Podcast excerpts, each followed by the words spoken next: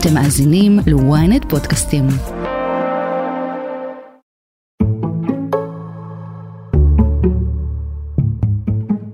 נתוני העלייה בשיעור הגברים החרדים העובדים שהתפרסמו לאחרונה זכו לתשואות גדולות. כולנו מתפעלים מהעובדה ש-55.8% מהגברים החרדים עובדים ב-2023. אנחנו מדברים על עלייה מ-55.1% של גברים עובדים חרדים בשנת 2022. גם הוויכוח סביב אה, חוק הגיוס מערב את נושא השתלבות החרדים בשוק העבודה. אחת הטענות היא כי יותר חשוב שהחרדים יעבדו מאשר ישרתו בצבא, וכי הורדת גיל הפטור תוציא אותם לעבוד. אבל המהפכה האמיתית התרחשה סביב עבודת הנשים החרדיות. הן הגיעו לשיעור תעסוקה דומה לנשים במגזר הכללי. מה הביא למהפכה של הנשים החרדיות, בעיקר בתחום ההייטק? כיצד משבר הקורונה ומשבר ההייטק הנוכחי משפיעים עליהן, ואיך לעזאזל הן מצליחות לעשות הכל. אני שרון קידון, וזאת הכותרת. למעלה מ-80% מהנשים החרדיות עובדות, חלקן במשרות חלקיות, חלקן במשרות מלאות ודרגות שכר שונות, ועדיין צריך להגיד, מהפכת העבודה בקרב נשים חרדיות הצליחה. בשנים האחרונות אנחנו רואים יותר ויותר נשים במקצועות טכנולוגיים בהייטק. לפי דוח רשות החדשנות יש עלייה של 180 אחוזים מ-2014 עד 2022 של נשים בתחום ההייטק. זה פי שלושה מקצב ההשתלבות של נשים במגזר הכללי בתחום ההייטק. איך מתרחשת המהפכה הזו? דוקטור נחומי יפה, חברת הסגל החרדית הראשונה באקדמיה הישראלית וסגנית נשיא למחקר מכון נתוני אמת. איך זה קורה?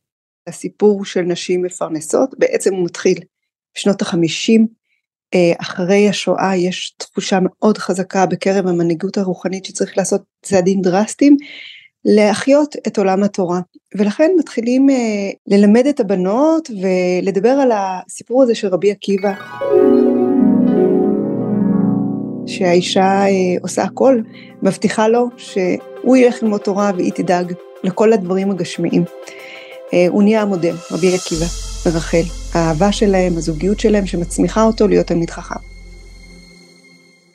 ובהמשך הסיפור הזה של הצבא שבעצם מונע מצעירים חרדים להשתלב בשוק תעסוקה, בזמנו זה היה עד גיל מאוד מאוחר, הגיל הגיוס היה 30 פלוס, יכלת להשתחרר מחובת גיוס, בעצם איזשהו נאג' בתוך המציאות מוציא גברים חרדים משוק עולם התעסוקה, ואז ב-77 שהמפלגות החרדיות נכנסות לקואליציה, הן מצליחות להעביר תקציב קטן, אבל איזושהי הכרה בלימוד תורה כסוג של תעסוקה שתהיה אה, שוות ערך בהנחות במעונות הילדים ובארנונה שזה אלפי אלפי שקלים. ואז המדינה בעצם מטפחת את האידיאל של תורה ויותר ויותר גברים אה, בוחרים הרבה שנים להישאר בלימוד תורה שהאישה מפרנסת.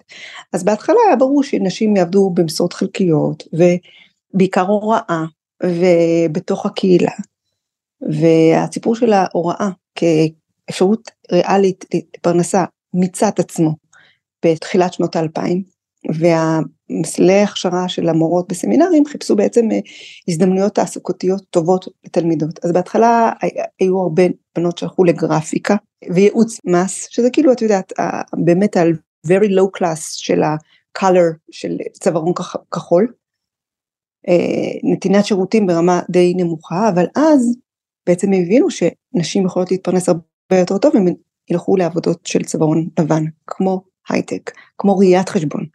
זה לא אה, אה, כאילו להיות רואות חשבון בעצמם, לא מנהלות חשבונות זוט, זוטרות עם אה, תוכנת חשב שבט, מה שהיה שם. ובעצם אני רואה בזה יד, יד אלוקים שלקחה את הנשים החרדיות מהמטבח, חברה כל כך שמרנית, כל כך מסורתית, לוקחת את הנשים מהמטבח לקדמת הטכנולוגיה, ובעצם מעבירה אותם למאה ה-21, בהכשר של הרבנים. ואנחנו מקבלים בשנים האחרונות גלים של נשים שמחפשות להתפרנס וגם מחפשות לדבר על קריירה, שזה הסיפור, שבעצם מבינות שדרך העבודה הן יכולות להגשים את הייחודיות שלהן באופן אישי, והן בעצם מובילות את, ה, מובילות את החברה החרדית למאה ה-21 ולהשתלבות המוצלחת, כי נשים חרדיות משתלבות מאוד טוב, כל הפחדים על התקלפות הזהות אה, והעזיבה של הדרך החיים החרדית במפגש בין חילונים לחר... לחרדים לא קורה. הנה מציאות בשטח, נשים מגיעות לתוך העולם החילוני, נשארות נשים חרדיות שעדיין שמחות עם התורה של הבעלים וה... והבנים. כלומר, הניסוי מצליח. זו החברה החילונית שהשתנתה או החברה החרדית? אנחנו כולנו בסינרגיה מסוימת, אין כזה דבר שצד אחד ישתנה בלי שהצד השני לא ישתנה. ברור, ויש גם נתונים שמדברים על זה שחרדים מגיעים למקום העבודה, גם במקום העבודה מגיב, אז יש השתנות גם בעולם החילוני, אבל התנועה הזאת מתחילה מתוך החברה החרדית. נשים חרדיות יוצאות לשוק העבודה, ושוק העבודה מגיב לזה ומוכן לקבל את זה, מוכן לעשות אה, התפשרויות, מוכן לעשות אה, כל מיני הסדרים שיתאימו להם, אבל התנועה היא מהחרדים החוצה, לא מהחוצה פנימה. העובדה שאנחנו רואים יותר עובדות בהייטק מאשר בהוראה זה בגלל אה, פוטנציאל ההשתכרות הגבוה שיש, בכל זאת בית האב נשען עליהן, או בגלל המה"טים, מרכזי ההדרכה הטכנולוגיים של המדינה שבעצם מנתבים אותם לתחום הזה. אני חושבת שזה הצורך האקוטי בפרנסה, שולח את הסמינרים לחשיבה אסטרטגית, מה יביא הכי הרבה כסף. צריך להבין שמשפחה חרדית שהאישה בהייטק ומביאה כאילו את משכורת ההייטק, זה לא, זה לא מביא הביתה מה שמשפחה חילונית עם 2.4 ילדים מביאים, היא מביאה את זה למשפחה של 7 ילדים, זה מתחלק בהרבה פיות, כלומר להחזיק רמת חיים מינימלית עם משפחה גדולה, אתה צריך הרבה יותר כסף. אז זה איזשהו סוג של אה, אין ברירה, חייבים להביא הרבה כסף, וכרגע הנשים הם אלה שעובדות, וזה גם צריך להשתנות, נדבר על זה עוד רגע, לכן אנחנו מקבלים את זה. עד כמה יש התנגדות בחברה החרדית למהלך הזה? כי הרי יש, הוא לא נטול סיכונים. כלומר, יש אפשרות שבמהלך כזה, בעבודה מעורבת, בעיקר בהייטק, יש הרגלים תרבותיים שונים. עד כמה יש עדיין גורמים רבניים שרואים בזה איום? אוקיי, okay, אז יש אה, רב אחד בלבד שרואה איום לא בהייטק עצמו, אלא במשכורת הגבוהה שנשים מביאות בתור איום על, ה, על, על הזוגיות. מה זה, מה זה יעשה לאישה, איך היא תהיה כנועה לבעלה. אבל הוא לא מעודכן, לא הגברים ולא הנשים כל כך רוצים כניעה, הם רוצים הדדיות. ואני חושבת שממה שאני שומעת ורואה וגם מהנתונים, זה גברים מאוד מפרגנים לנשים שלהם ועוזרים להם ותומכים בהם. גם רואים שגברים אה, לוקחים על עצמם יותר ויותר עבודות בית ככל שהאישה מרוויחה יותר. כלומר, הם, אה, יש כאן איזשהו תהליך אה, פמיניסטי ושוויוני שמתרחש בתוך בתים חרדים, ולי יש נתונים שמראים את זה ממש. כשאנחנו מסתכלות על האישה החרדית הממוצעת, היא ממוצע של שישה וחצי ילדים, העול של הפרנסה עליה, העובדה שהיא עובדת שעות ארוכות וגם מטפלת בילדים. לפחות לפי הראייה שלי כאישה חילונית, יש פה סוג של דיכוי, אדם אחד נושא על, על גבו את כל העול, והשני, את יודעת, לומד בכולל, קצת הולך למכולת. יכול להיות שנשים כמוני מתייחסות לנשים האלה בסוג של רחמים, אמפתיה? הרחמים האמיתיים, אני רוצה להגיד לך שאני הגעתי לאוניברסיטה ב-2000 12, זה היה פעם ראשונה שהייתי באוניברסיטה ושמעתי פעם ראשונה את הדיבורים על נשים החרדיות ואני זוכרת שאני ישבתי בכיתה ואמרתי תקשיבו אתם לא מבינים המסכנים זה הגברים החרדים. ההדרה היא הדרת גברים. הם נשארים סליחה שאני אומרת חלק מהם גברים אינפנטיליים. הם לא עוברים שום תהליך של פיתוח אישי. הם לא פוגשים את העולם. הם בגיל 40 בבוקר לוקחים סנדוויץ' והולכים לכולל סלאש חיידר הם נשארים ילדים קטנים. הם האופציות שלהם, האפשרויות שלהם מאוד מוגבלות. כשאני הייתי בחורה, הלכתי ללמוד מוזיקה וריקוד, אבל אחי היה צריך רק לשבת ללמוד תורה, לא היה לו שום אפשרות לשגשוג אישי. ובחורה לומדת אנגלית, מתמטיקה, אה, מוזיקה, ריקוד, ציור, אומנות, משחק, מה שהיא רוצה, היא חיה בעולם של רשות, וגברים חיים בעולם של חובה, שיש להם רק אפשרות ללמוד תורה. הדיכוי האמיתי הוא מולם. מי שמדוכא בחברה החרדית אלו הגברים, ומי שמכיר מקרוב את המשפחות החרדיות יודע, יודע את זה, כלומר לנשים יש את כל העולם הצבעוני בהיתר, וגברים אה, הם צריכים לגנוב. אני רוצה שנדבר על מגמה שהשפיעה מאוד על שוק העבודה של נשים בהייטק, וזה הקורונה, שבעצם היא זו שמכניסה לתוך הבית את האינטרנט והטכנולוגיה, כי לא הייתה ברירה, עבדו מהבית. נכון. הקורונה עשתה איזשהו ברבור שחור לכל התחזיות של אה, האינטרנט והחרדים. כי לפני הקורונה אנחנו דיברנו, דיברנו ככה 40, דיברנו זה החוקרים, אמרנו אז כמה אינטרנט אה, חרדים יש? 38, 40, 44, כלומר מספרים מאוד נמוכים, ויום אחרי, כלומר שאנחנו יוצאים ב-2021 בודקים, אנחנו מדברים על 80 אחוז וזה נתונים קשוחים של בזק. כלומר, תשתיות וכמה חרדים מחוברים בערים חרדיות. אז זה כאילו קפיצה שאף אחד לא צפה, וזה באמת בגלל הזומים וההכרח להביא את האינטרנט הביתה, וזה Game Changer, כי אם החברה החרדית היא חברה מסתגרת, האינטרנט פרק את ההסתגרות הזאת. כל העולם נמצא בסלון שלך. כל העולם. אז גם אם אתה באינטרנט מסונן, שזה רוב האינטרנט החרדי, הוא מסונן, עדיין התקשורת שלך עם העולם היא במקום שאי אה, אפשר להשוות אותה לשום דבר אחר. אז הנשים החרדיות מקבלות הזדמנות להשכלה נרחבת יותר והעשרה, אבל המחיר הוא כבד והרבה פעמים היומיום שלהן הוא קשה מנשוא. איך הן עושות את זה? דיברתי עם מי שהחלה בסמינר להוראה וכיום מנהלת בכירה במובילאיי, וגם כיצד משבר ההייטק משפיע על הנשים החרדיות במיוחד. הודעה קצרה ומיד חוזרות עם הכותרת. מי עומד בראש? ומי משתף פעולה עם מי? משטרת ישראל חושפת... סקרנים? מצוין. ynet פלוס החדש, עם הסיפורים המעניינים ביותר של מיטב הכותבים. החודש הראשון בחמישה שקלים ותשעים בלבד. ynet פלוס. האמת? מעניין. למצטרפים חדשים כפוף לתנאי השימוש. אנחנו עם הנשים החרדיות בהייטק, איך מתחוללת המהפכה ואיך לעזאזל לנסות את זה. איתנו שרי קרויזר, סיניור דירקטור בחברת מובילאיי. איך את מתחילה את הדרך שלך בעולם ההייטק? אני למדתי בסמינר חרדי בירושלים, אחד מהסמינרים הידועים בירושלים, סמינר החדש, מרכז בית יעקב למורות. וכשאני הגעתי, סיימתי י"ב, אז בעצם זו השנה שבה אה, בנות אה, בוחרות את המגמות שלהן. אנחנו עדיין נשארות בסמינר, שזה מכללה חרדית, ואנחנו בוחרות אה, בעצם מה אנחנו רוצות ללמוד, וכשאני הייתי, סיימתי י"ב, אז עדיין כולן למדו לימודי הוראה, כלומר כולם עשו תעודת הוראה, אבל הייתה, היה גם אופציה לבחור מגמה נוספת, ואני חושבת שזו הייתה השנה השלישית או הרביעית שלמדו אה, לימודי הנדסאי מחשב אה, מטעם מה"ט והייתה להם אז תוכנית עם הסמינרים, עד היום יש בהרבה סמינרים חרדים תוכנית כזו וכשאני סיימתי י"ב בעצם התלבטתי לאיזה מגמה ללכת, היה כמה אופציות, יש לי הרבה צדדים הומניים, הרבה צדדים ריאליים, אני אוהבת מתמטיקה, אני אוהבת גם אומנות וההתלבטות הגדולה שלי הייתה בין ללכת למגמת גרפיקה למגמת הנדסאים, באמת אף אחד עוד לא ממש הכיר, אה, לא הכרנו את התחום בכלל, לא הייתה שום גישה לכלום, לא היה לי אינטרנט בבית, באמת אף אחד לא ידע על מה, על מה מדובר עדיין, אבל התחום התחיל להתפתח אה, מבחינת הבנות החרדיות, ואז התייעצתי עם אה, אבא שלי ועם אמא שלי בתור בחורה צעירה, למה, למה עדיף גרפיקה או הנדסאים, ו... שניהם בעצם אה, המליצו לי ללכת להנדסאות מחשב. אבא שלי, בגלל שהוא אמר לי, תראי, בסופו של דבר אומרים שתרוויחי מזה יותר כסף ואת הולכת לפרנס אה, בן תורה, אז מה שחשוב זה שתרוויחי יותר כסף, זה פחות חשוב בעצם מה תאהבי. אה, ואימא שלי אמרה ש...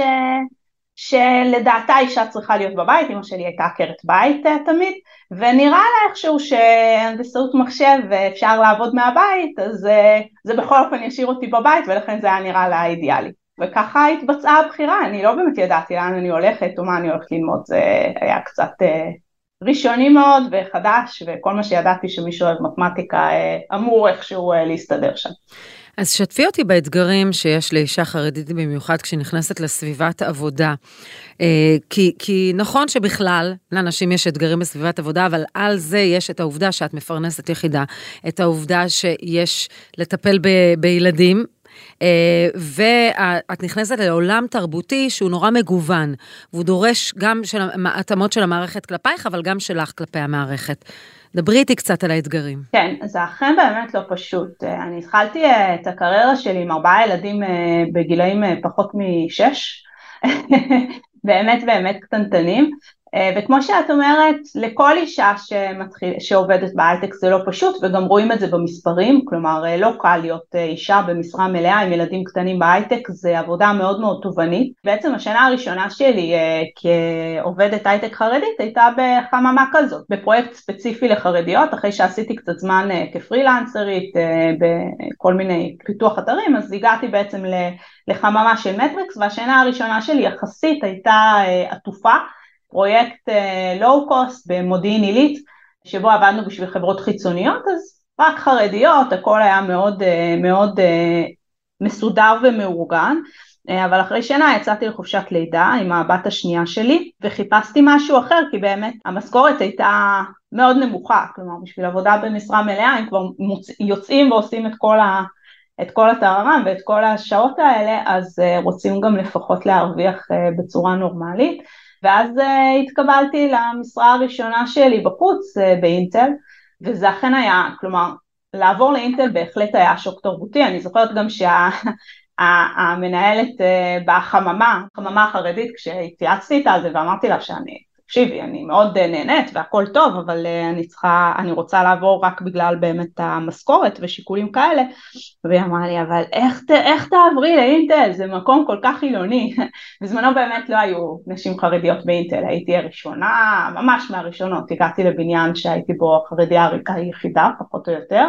וזה שוק, כלומר זה לגמרי שוק תרבותי, זה לא פשוט, אה, לוקח זמן, צריך להבין שנשים חרדיות חיות אה, בהפרדה, כלומר חוץ מבמסגרת המשפחה הן חיות בסביבה נשית לגמרי, כל אה, שנות הלימודים הן חיות רק עם נשים וגם בחממות החרדיות באמת זו סביבה נפרדת וזה פתאום לעבור לעולם שבו מתערבבים גם מבחינה מגדרית וגם מבחינה חברתית. את זוכרת משהו אחד שגרם לך לממש הלם כשנתקלת בו לראשונה? בסוף כולם אנשים, זה לא, זה לא ההלם הזה, זה מורכב כי אנחנו, דווקא בגלל שאנחנו אנשים, כלומר אני, אני נורא ניסיתי לשמור בהתחלה על פאסון ו- וכזה, אני חרדיה לא מתערבבת, אבל בסוף זה, זה ממש חלק מהעבודה וזה היום יום, אני לא חושבת שהיו איזה תופעות שהייתי כאילו וואו, זה פשוט באמת נורא נורא זר, זה נורא נורא שונה, לא רגילה. אה, לדבר ככה עם אנשים, את לא רגילה אה, להציג לפני אנשים, לדבר, להיות, אה, לדחוף דברים שאת רוצה, איך את דוחפת שינויים שאת חושבת שהם נכונים, לצוות, לטכנולוגיה, מה זה אומר, מה זה אומר פוליטיקה ארגונית. בעצם אחד השוקים הגדולים אני חושבת זה ש, שלא מספיק שפשוט תעשי את העבודה ותהיי בה טובה. כלומר בנות חרדיות, כשהן רגילות, הן משקיעות המון בלימודים. אה, כולנו משקיעות הרבה בלימודים ועובדות קשה ומוציאות אה, ציונים טובים, אה, זה עבודה מאוד, מאוד אינדיבידואלית, מאוד ספציפית, ומי שבאמת טובה ומצליחה במבחנים, וואלה, היא קוצרת ציונים טובים, וכשיוצאים לעולם העבודה זה, זה, זה אחרת קצת, זה לא מספיק רק לשבת ולפתח לבד בשקט, האימפקט שלך יותר גדול וגם היכולת שלך להצליח ובאמת לכתוב קוד טוב ובכלל לעשות עבודה טובה עוברת דרך אנשים אחרים ודרך הקשרים שלך איתם ודרך איך את, איך את מגיעה אליהם ואיך את מציגה להם את מה שאת עושה ואיך את משכנעת אותם ואיך את נעזרת בהם והרבה דברים כאלה.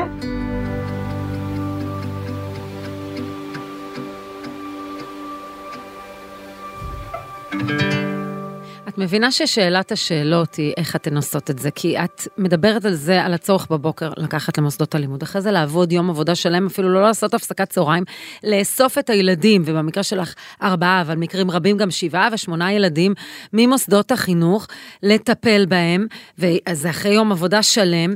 במובן מסוים, אני באמת שואלת אותך ממקום חיצוני, חלוקת הנטל הזו בבית, כאשר גם הפרנסה ועול הפרנסה עליכן, גם הילדים, גם העבודה, איך אתן עושות את זה? תראי, זה נכון שזה מקובל אה, לראות את הנשים החרדיות כסופר וומניות וזה, וזה אכן, אה, יש בזה הרבה, כלומר זה לא קל, זה לא, זה לא מאוד פשוט. אני כן אה, אגיד שזה, שזה זה לא שאנחנו באמת עושות את זה לבד לגמרי, כן, זה לא באמת עובד כך, זה, הסכם שיתופי בינינו לבין, ה, לבין בני הזוג.